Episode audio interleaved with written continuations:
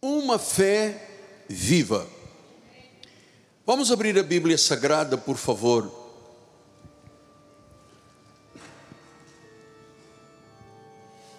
No capítulo 11 do livro de Hebreus.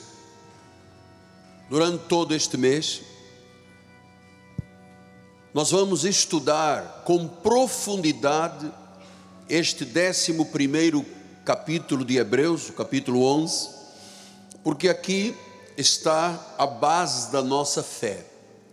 Diz a palavra do Senhor: os quais, por meio da fé, subjugaram reinos, praticaram a justiça, obtiveram promessas, fecharam a boca de leões, isto tudo pela fé, extinguiram a violência do fogo, escaparam ao fio da espada, da fraqueza tiraram força, fizeram-se poderosos em guerra, puseram em fuga exércitos estrangeiros. Diz que pela fé. E nós precisamos de conhecer esse assunto com muita profundidade. Que esta palavra abençoe os corações.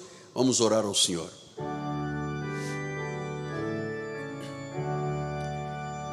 Senhor Jesus, é bom estarmos em tua casa e é bom estarmos num lugar que tem fundamentos e alicerces espirituais.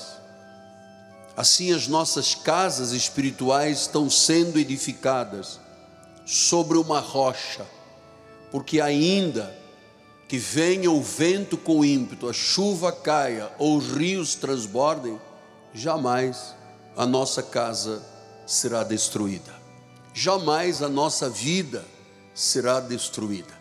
Assim, Senhor, nesta noite, usa as minhas cordas vocais, a minha mente, o meu coração, para que esta palavra da fé viva seja o primeiro passo de uma jornada de fé durante o mês de fevereiro, em nome de Jesus. E a igreja do Senhor diga: Amém, Amém e Amém. Muito obrigado, meu amado. Meus amados irmãos, minha família espiritual, benditos de Deus, abençoados do Senhor, meus filhinhos em Cristo Jesus. O capítulo 11 do livro de Hebreus é realmente fantástico, pois é neste capítulo que Deus revela a natureza da fé, que Deus dá os exemplos dos heróis da fé. Que Deus mostra a lista de honra dos santos que viveram pela fé. É neste décimo primeiro capítulo que Deus dá testemunho de pessoas que foram imortalizadas por meio da fé em Cristo Jesus. Por isso, este capítulo é fantástico. E nós vamos iniciar esta série de mensagens, na realidade, conforme diz MacArthur Stott, nós vamos abrir valas e vamos colocar alicerces daquela que é a verdadeira glória, aquilo que edifica o edifício espiritual da nossa vida. Vamos lançar alicerces. Então veja o que a Bíblia diz em Hebreus 10, 38 e 39. Todavia, o meu justo viverá pela fé. Se retroceder, nele não se compraz a minha alma. O meu justo viverá pela fé. E a fé que promove coisas gigantescas na nossa vida. Minha amada esposa está participando pelas mídias sociais. Sexta-feira passada fomos fazer o acompanhamento da, da normal que tem que ser feito os exames pós-cirurgia e tivemos o resultado esta noite passada pela fé, tudo perfeito, tudo benigno. Isto é resultado da fé. Por isso nós temos que aprender a viver a fé. O meu justo viverá pela fé. O meu justo, aquele que teve um novo nascimento, aquele que se reconciliou com Deus, aquele que foi lavado no sangue de Jesus, não tem um chamado para viver por obras nem sacrifícios. A Bíblia diz: o meu justo viverá pela fé. Se retroceder,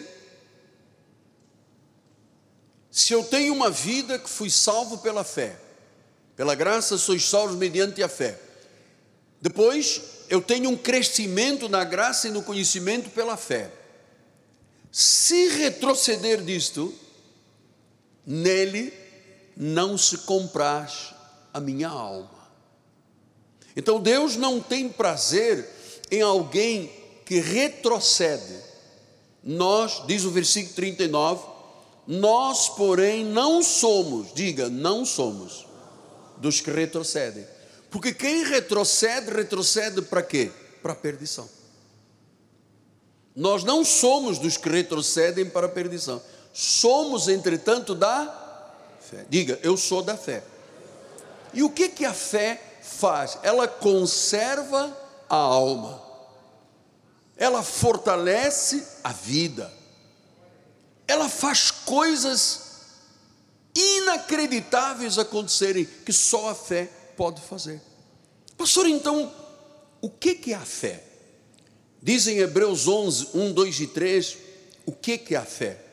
Ora, a fé é a certeza de coisas que se esperam. Não é a dúvida, é a certeza, porque dúvida procede do maligno.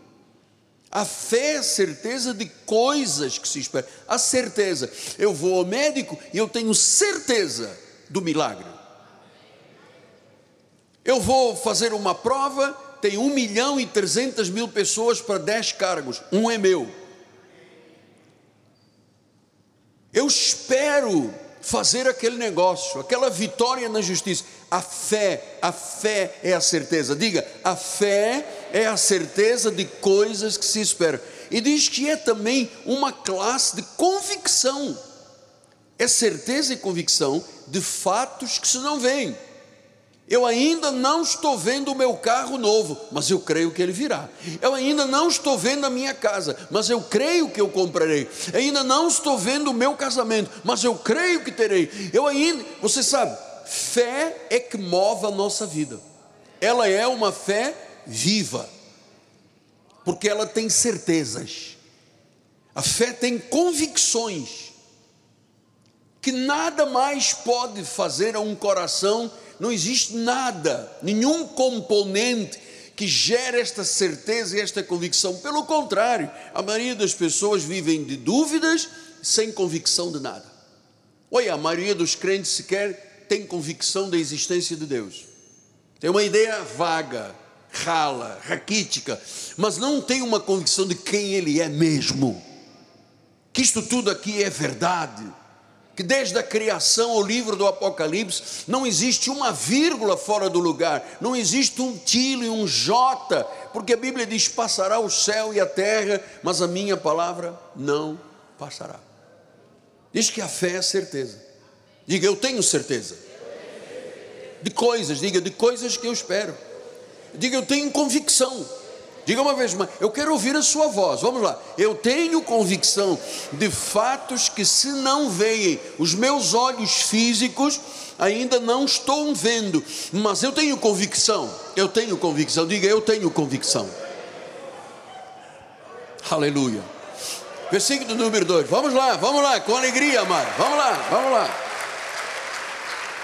Versículo 2 diz: Pois pela fé os antigos, então nós vamos estudar aqui Enoque, Noé, Abraão, esses antigos que obtiveram bom testemunho, não foi fazendo sacrifício até o joelho sangrar, não foi ficando 15 dias de jejum, não foi dormindo quatro noites, não dormindo quatro noites. Eles, pela fé, os antigos obtiveram um bom não há bom testemunho se a pessoa não vive a fé, se não tem convicção, se não tem certeza. Versículo número 3: Pela fé entendemos que foi o universo formado pela palavra de Deus, de maneira que o visível veio existir das coisas que não aparecem. O livro de Gênesis diz que no princípio era um caos, a terra era sem forma e sem era vazia, sem forma e vazia. E Deus disse: haja luz. E a luz apareceu. Então, diz que é pela fé. Pastor, então é um chamado que eu tenho de viver pela fé. Sim, em Romanos 1, 16 e 17 diz: Eu não me envergonho do Evangelho. Quem tem vergonha do Evangelho, diga amém. Ai, graças a Deus. Ainda bem que ninguém diz amém. Então lá, eu não me envergonho do Evangelho, por quê?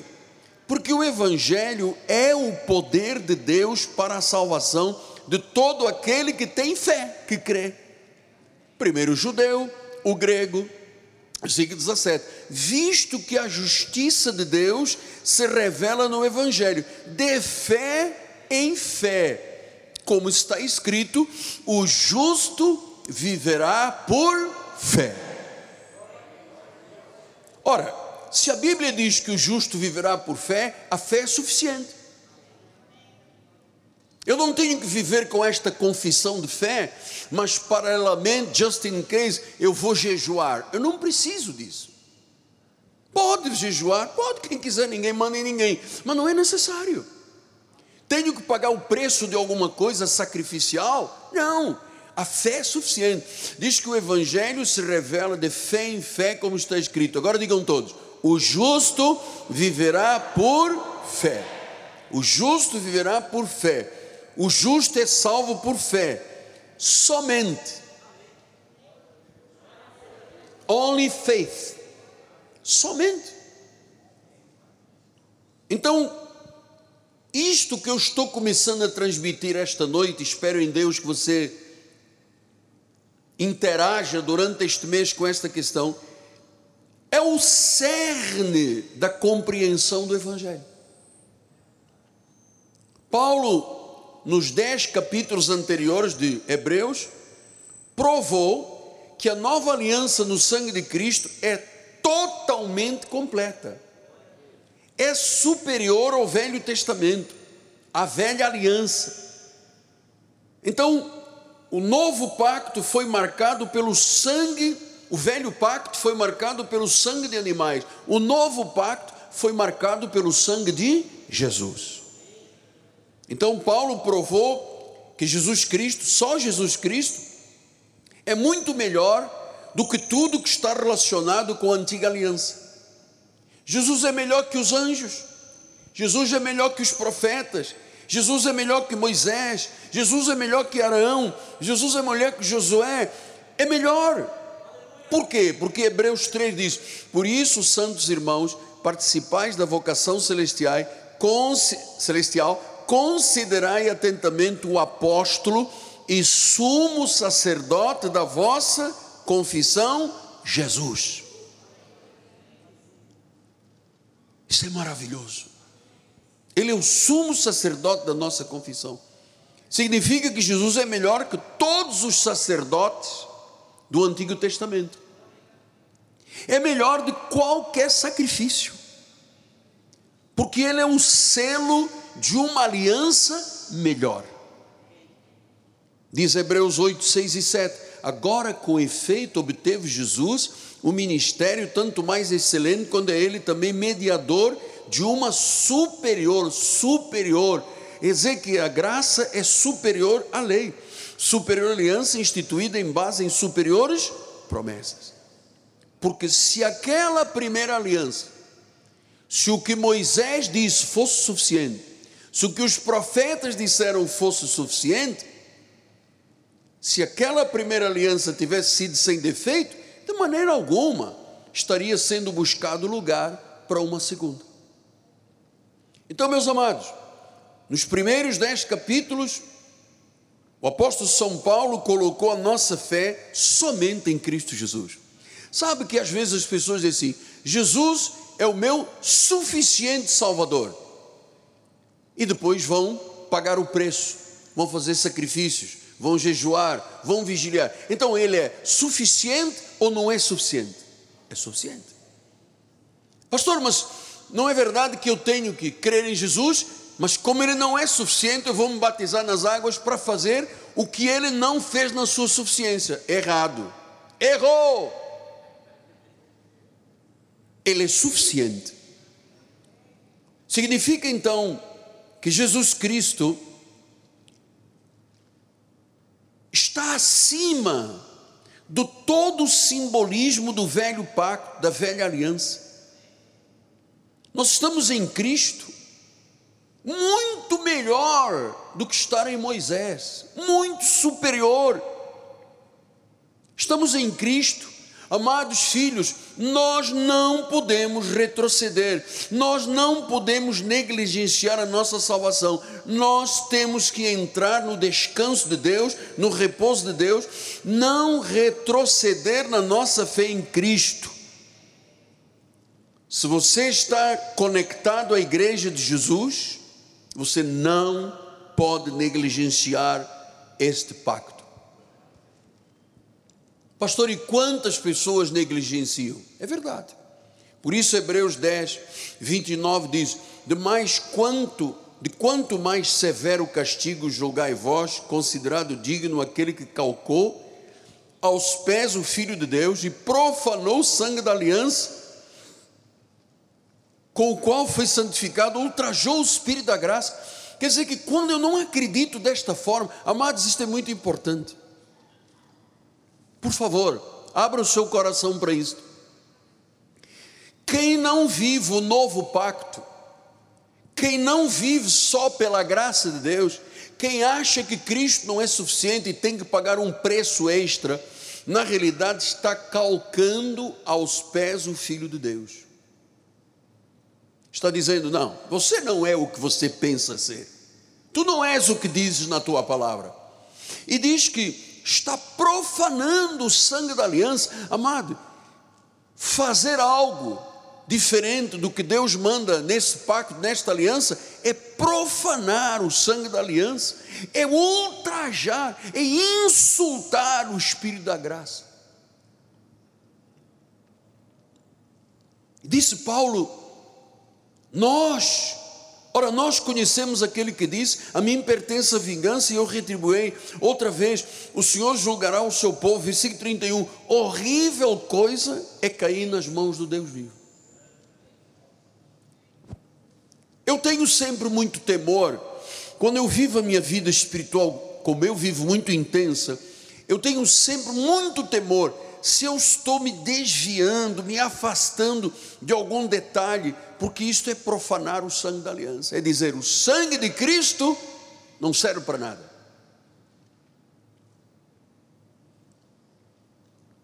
Então ponha a sua fé em Jesus, é o recado que Paulo dá aos Hebreus. Ponha a sua fé em Jesus. Só em Cristo nós temos vida eterna. Diga glória a Deus. Só em Cristo nós temos a vida eterna.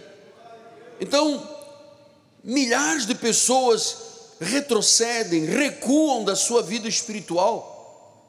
Vejam os senhores, a pandemia veio mostrar quem era a igreja verdadeiramente e quem eram os fiéis, honestos, salvos, sinceros, de coração sincero diante de Deus. Veio mostrar e veio mostrar também quantos retrocederam. 60% dos crentes do mundo retrocederam. Diz que Deus disse: Não me agrada isso. Não gostei. Então, salvação não é por obras, salvação é por fé. Não é por obras, não é por esforços. Quando você começa a profanar o sangue, você, desculpa, quando alguém começa a profanar o sangue, dizendo que a fé não é suficiente, eu tenho que pagar o preço, eu tenho que sacrificar. Na realidade, amado, todo esforço da carne é satânico,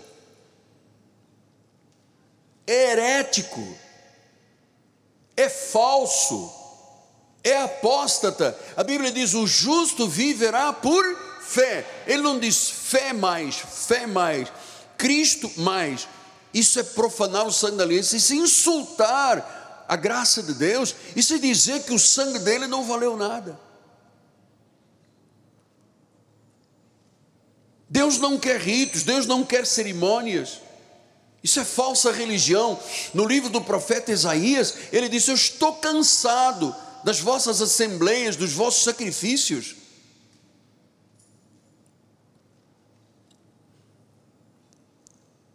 Para Deus, filhinhos, não existe nada pior do que uma religião baseada em obras e sacrifícios judaizantes. Pastor, então me explique, porque 95% dos crentes vivem de obras judaizantes, sacrificando. Você vai a qualquer igreja, sábado tem jejum, tem vigília sexta-feira. Você vê, não existe nada pior, nada pior para Deus do que Ele te mandar viver por fé e você basear a tua vida em obras e sacrifícios judaizantes. Não há nada pior. É como viver o hinduísmo, é como viver o budismo, é como viver o islã, é como viver o catolicismo. É a pior das ofensas a Deus. Quando ele disse: Eu tomei sobre ti o castigo e a dor, encravei na cruz, e você disse: Não, senhor não pegou nada, o castigo e a dor. Eu peguei vossa, as vossas enfermidades e doenças, encravei para que vocês, mortos ao pecado, vivam para a justiça. Por suas chagas foste sarado. E a pessoa diz: hum, hum.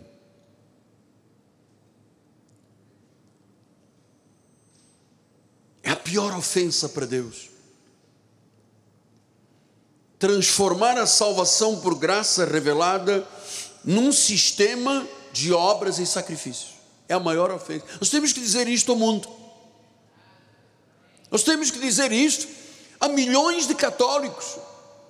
Nós temos que dizer isto a milhares e milhares e milhares de crentes que vivem infelizes, amordaçados, amarrados, algemados, acorrentados, infelizes, porque tudo é pecado, tudo é o diabo, vai perder a salvação, vai tirar o nome do livro da vida. Isso não é cristianismo, senhores, isto é uma ofensa a Deus.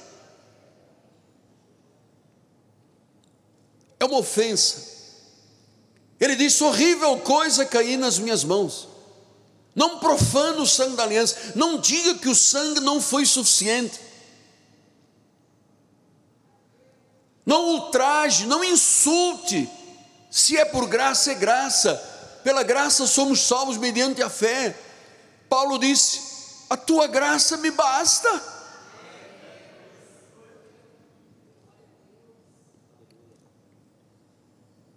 É ofender a Deus quando você vive a fé, mas paralelamente vive obras, sacrifícios. Em Hebreus 10, 14, Paulo disse: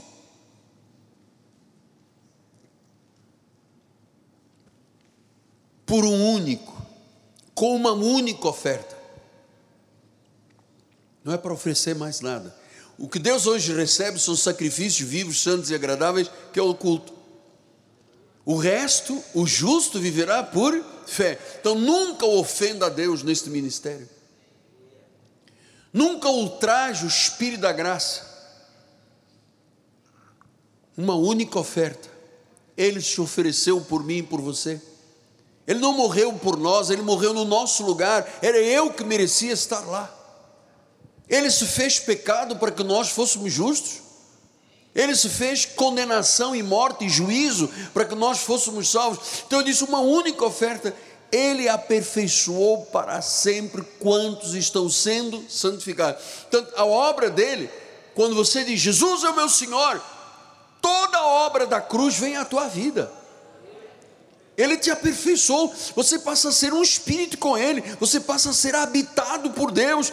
Então, Pastor, mas o que, que quer dizer isto? Quantos estão sendo santificados? Porque nós estamos sendo santificados no dia a dia, estamos aprendendo a viver o cristianismo. O marido a ser um marido exemplar, crente, a mulher a ser uma mulher submissa, os filhos dando honra aos pais, enfim, a palavra sim, sim, não, não. Quando empenha a palavra, cumpre. Estamos sendo santificados. Mas a oferta dele, a verdadeira santidade que nos leva à vida eterna, já recebemos quando Jesus diz: Você é meu. A obra está completa. Então nós não podemos ser contra, nós não podemos distorcer a relação divina, porque quem distorce a relação e a revelação divina são fontes satânicas, porque distorcem a Bíblia. Efésios 2:8 Pela graça sois salvos mediante a fé. Isto não vem de vós.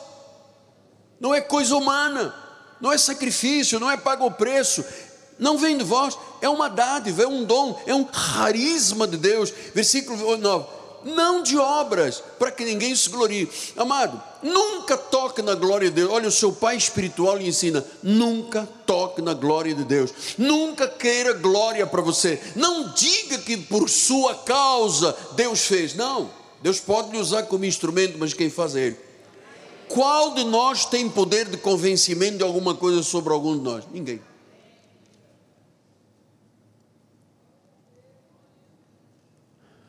Fé é um dom de Deus. Fé, filhos, é o único caminho para Deus. Nós vivemos em Cristo por fé.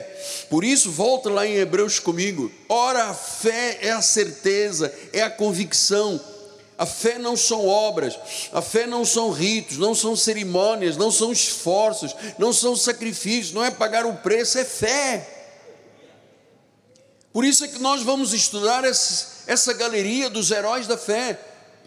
Temos que saber que tipo de fé Noé, Abel começou, Enoque, Noé, Abraão, que são os heróis, é a galeria dos homens imortalizados. Nós vamos estudar vida por vida, porque nós temos que ter não uma ideia subjetiva de Deus, nós temos que saber quem Ele é, como Ele é, de fato, amar. E Ele disse: o justo vive por fé, a fé é a certeza, a fé é a convicção, salvação é por fé. Então, qual é a natureza da fé evangélica? Certeza e convicção. Certeza e convicção. Pessoa que tem certeza e convicções, ela confia em Deus. Olha, eu vi a minha esposa no último degrau da vida. Eu não mudei a minha confissão. Quando íamos para as químios, a minha esposa muitas vezes ia chorando, cabeça baixa, eu dizia, Nani, você não tem que se envergonhar nada. Erga a sua cabeça. Vamos entrar de cabeça erguida. Quem está em nós, Chacamanda rouba serianda. Quem está em nós é maior do que olhares do mundo, amado. Quem está em nós é maior do que os olhares do mundo. Tenha fé. Tenha fé que a tua causa vai ser vencida. Tenha fé nos planos de Deus, tenha fé nas promessas de Deus, acredite, tenha certeza, tenha confiança, porque a fé é certeza de coisas que se esperam. A fé é substância de coisas que se esperam, coisas que ainda não possuímos, coisas que ainda não vimos. Olha, eu tenho estado diariamente orando por Portugal também, porque nós não temos lugar, não temos ainda um pregador em Portugal, eu não posso mais sobrecarregar os bispos de Portugal, mas eu estou dizendo, Senhor, já temos, Senhor, já temos, eu nos meus olhos não estão vendo, mas já temos, já existe, isto, isto é confiança, fé é certeza de coisas que se esperam, é a substância de coisas que se esperam, coisas que ainda não possuímos, coisas que ainda não vimos, Veja no Antigo Testamento, e você vai estudar comigo, os verdadeiros heróis, eles não tinham nada a não ser promessas. Veja no versículo 39 de 11, ele diz: Ora, todos estes obtiveram um bom testemunho por sua fé, não obtiveram, contudo, a concretização das promessas. Deus disse: Eu vou fazer, haverá um dia, em, sabe, haverá um, um clímax de vida espiritual, estava apontando para Cristo. A Bíblia é a Bíblia de Jesus Cristo, o único Deus. Então, quando essas pessoas morreram, elas não morreram desviadas de Deus, elas não morreram rebeldes, elas não morreram pensando que Deus não existe, eles sabiam que era Deus, amado. Diz o versículo 40: por haver Deus provido uma coisa superior a nosso respeito. Então, o velho pacto indicou, ele foi o aio para um novo pacto de melhores e superiores promessas em Cristo Jesus. O próprio Moisés, em Hebreus 11, 26, ele diz: Porquanto considerou a própria de Cristo por maior riquezas do que os tesouros do Egito, porque ele já contemplava o galardão. Veja Moisés, 430 anos depois de Abraão, o pai da fé, que nós vamos estudar ele já contemplava o galardão, ele já estava dizendo: Eu vou ser galardoado, eu vou viver a vida eterna, porque ele estava na realidade olhando para Cristo, sem ver Cristo. Ele contemplava o galardão. Moisés desistiu de todas as riquezas de Faraó por causa de Cristo, que era apenas uma esperança messiânica. Eles morreram na esperança. Então, todo o capítulo 11 de Hebreus eram pessoas de fé, confiavam nas promessas para o futuro. Então, para eles, é isto que eu quero passar aos meus filhos na fé esta noite. Para eles, a fé tinha substância. A fé tinha peso. Eles depositavam a sua vida nas promessas. Gente, eu vejo tanta gente brigar com Deus nas mídias sociais. Não há dízimo, porque é de lei, porque não sei o quê, que já houver, porque vamos mudar a Bíblia, vamos aperfeiçoar o que Deus não aperfeiçoou. É besteira, estão profanando o sangue da aliança. Horrível coisa é cair nas mãos deles. Não toque na glória de Deus, meu amado. Não toque. Fé para nós neste ministério, para cada um de nós e para a grande família Cristo vive, aqui no Rio de Janeiro, no Brasil e no exterior, para nós a fé tem peso. Nós depositamos nossa vida neste ministério, nas promessas de Deus. Este é o fundamento verdadeiro, acreditar na revelação de Deus por fé e a salvação. Todas as promessas do Antigo Testamento se completaram no Messias, em Cristo. E hoje nós vivemos essa substância, essa realidade. Ah, agora a igreja atual vive na promessa da segunda vinda de Cristo. Nós nunca ouvimos com os nossos olhos, nunca apertamos a mão, cremos. E agora, assim como os do passado viviam na promessa de que um dia Messias viria, e eles não viram, Agora nós estamos na segunda etapa. Nós estamos vivendo as promessas da segunda vinda de Cristo. Jesus vai voltar. Jesus vai voltar. Dantes era, haverá um Messias. O Messias veio. Agora é, o Messias vai voltar. O Messias vai voltar. Então nós não acreditamos em algo abstrato. Fé não é algo abstrato. Fé não é um desejo melancólico. Fé é um alto nível de devoção, de dedicação, de adoração, de testemunho a respeito da salvação. Acreditamos no sacrifício de Jesus, nós nunca ouvimos. É isso que define a nossa fé. Nós acreditamos na obra de Cristo que foi consumada, acreditamos sem ver, acreditamos nas palavras de Deus contra todo mundo que não crê. Nós acreditamos. Nós acreditamos num futuro seguro em Cristo. Nós não acreditamos em políticas em educadores cheios de ideologias, no mundo que está aí fora se desintegrando. Nós não acreditamos nisso. O mundo está vivendo um alto nível de medo, de ansiedade sobre o futuro. É uma insanidade o que as pessoas vivem quando não têm Cristo. Filhos, sem Cristo não há felicidade, não há segurança, não há paz. Em Cristo nós acreditamos na palavra, na promessa. Diz Hebreus 6,19: temos por âncora da alma segura e firme que penetra além do véu. A nossa fé é uma âncora,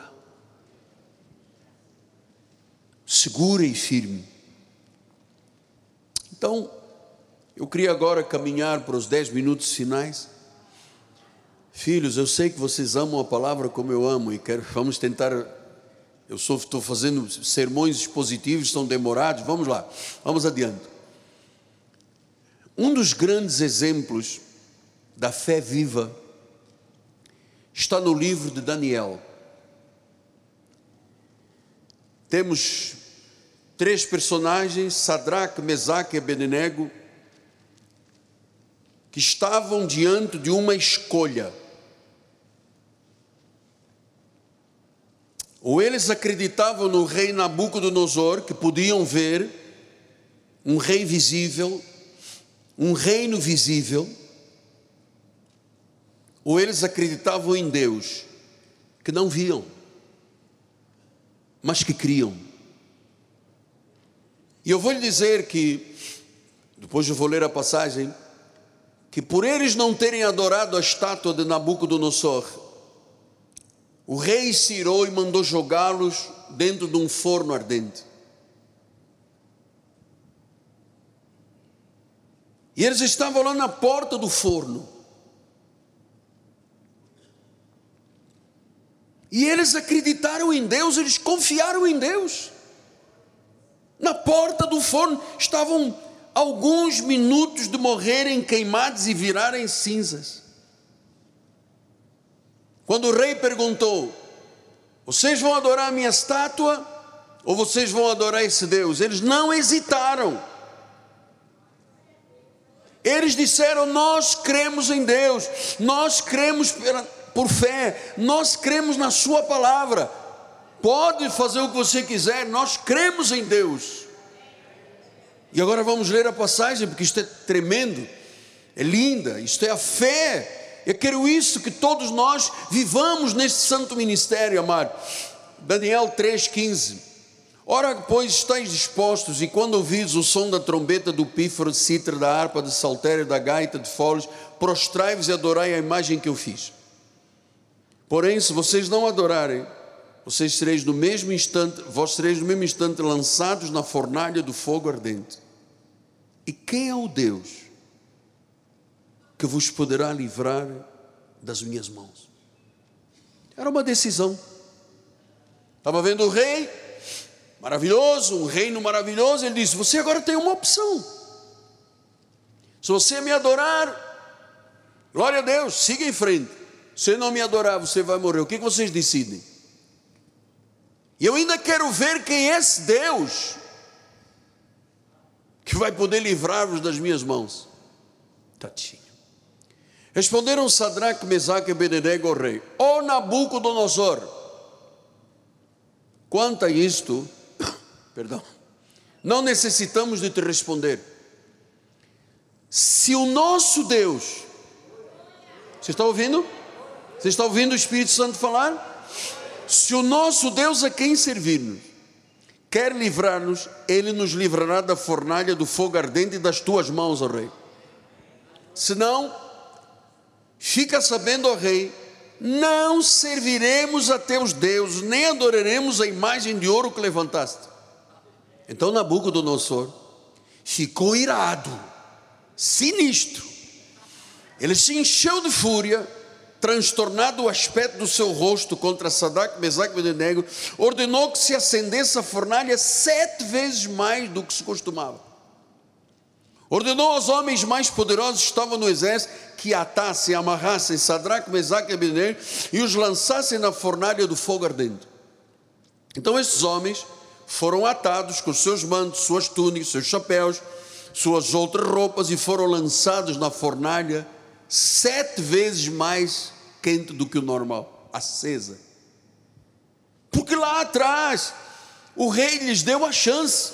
Vocês querem me seguir? Siga o diabo, estou aqui, eu vou te dar, eu vou fazer, eu vou acontecer. Eles disseram: não. Mas vocês vão morrer. Bom, se tiver que morrer, paciência, mas negar o nosso Deus para servir a Deus ou te adorar, nós não vamos fazer. A palavra do rei era urgente e a fornalha estava sobremaneira acesa.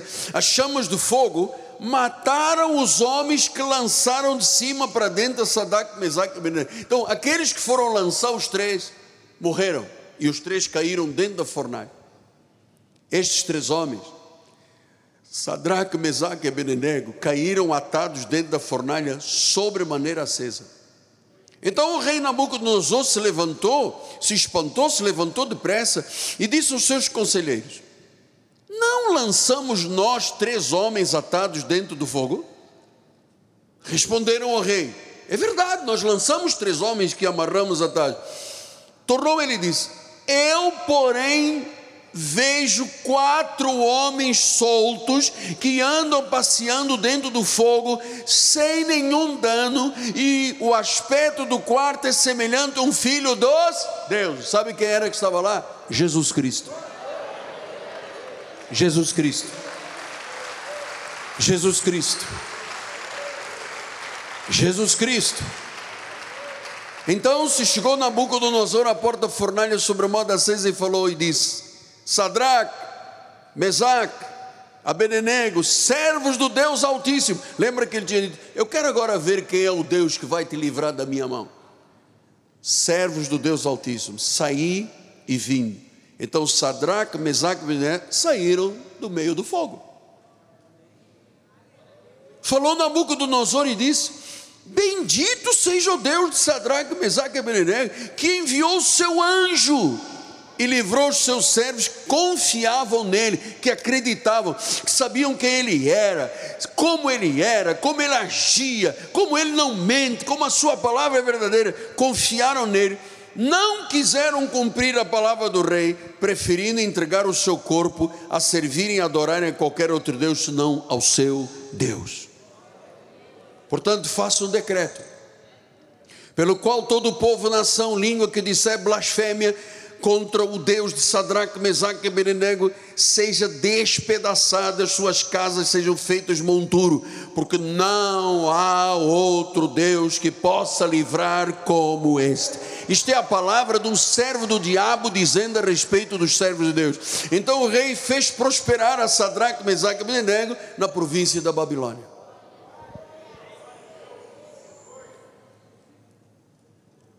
Servos do Deus Altíssimo você sabe por quê? O rei disse: saiam, porque eles não tiveram dúvida. Eles não apostataram servindo a imagem. Desculpa a expressão. Eles apostaram tudo num reino invisível. Tudo. Na realidade de Deus. Não confiaram do homem, Deus os honrou. Fé é contra o mundo. Sem fé, disse Hebreus 11, é impossível agradar a Deus, porque é necessário que aquele que se aproxima de Deus diga alto: vamos lá, vamos lá, creia que Ele existe, Ele não é uma imagem, não é uma ideia, Ele existe. E Ele é o galardoador, Ele é o recompensador de todos aqueles que o buscam. Então, isto é o fundamento da nossa vida cristã. Cremos que Ele existe, cremos que Ele é o guardador, galardoador, cremos que Ele é o recompensador, cremos, e neste ministério, cremos mesmo, a nossa fé está em Cristo Jesus. Não vivemos uma vida pelo que tocamos, pelo que sentimos, pelo que ouvimos, mas vivemos uma vida segundo as promessas da palavra. A nós, o grande interesse da nossa vida não são os prazeres da vida. O nosso grande interesse é a vida em Cristo e a eternidade. O Senhor tem preparado para aqueles que o amam. A nossa vida está na pessoa de nosso Senhor Jesus Cristo. Nesta terra nós somos apenas peregrinos. A nossa pátria é superior, é celestial a nossa fé e a nossa convicção de fatos que se não veem, mas temos a certeza, uma confiança inabalável que vai acontecer. Eu vou corrigir. Já aconteceu. Já aconteceu.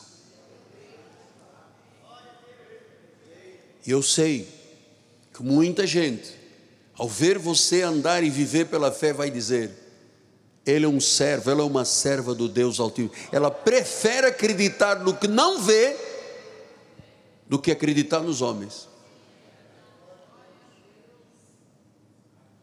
Eu só acredito em Deus.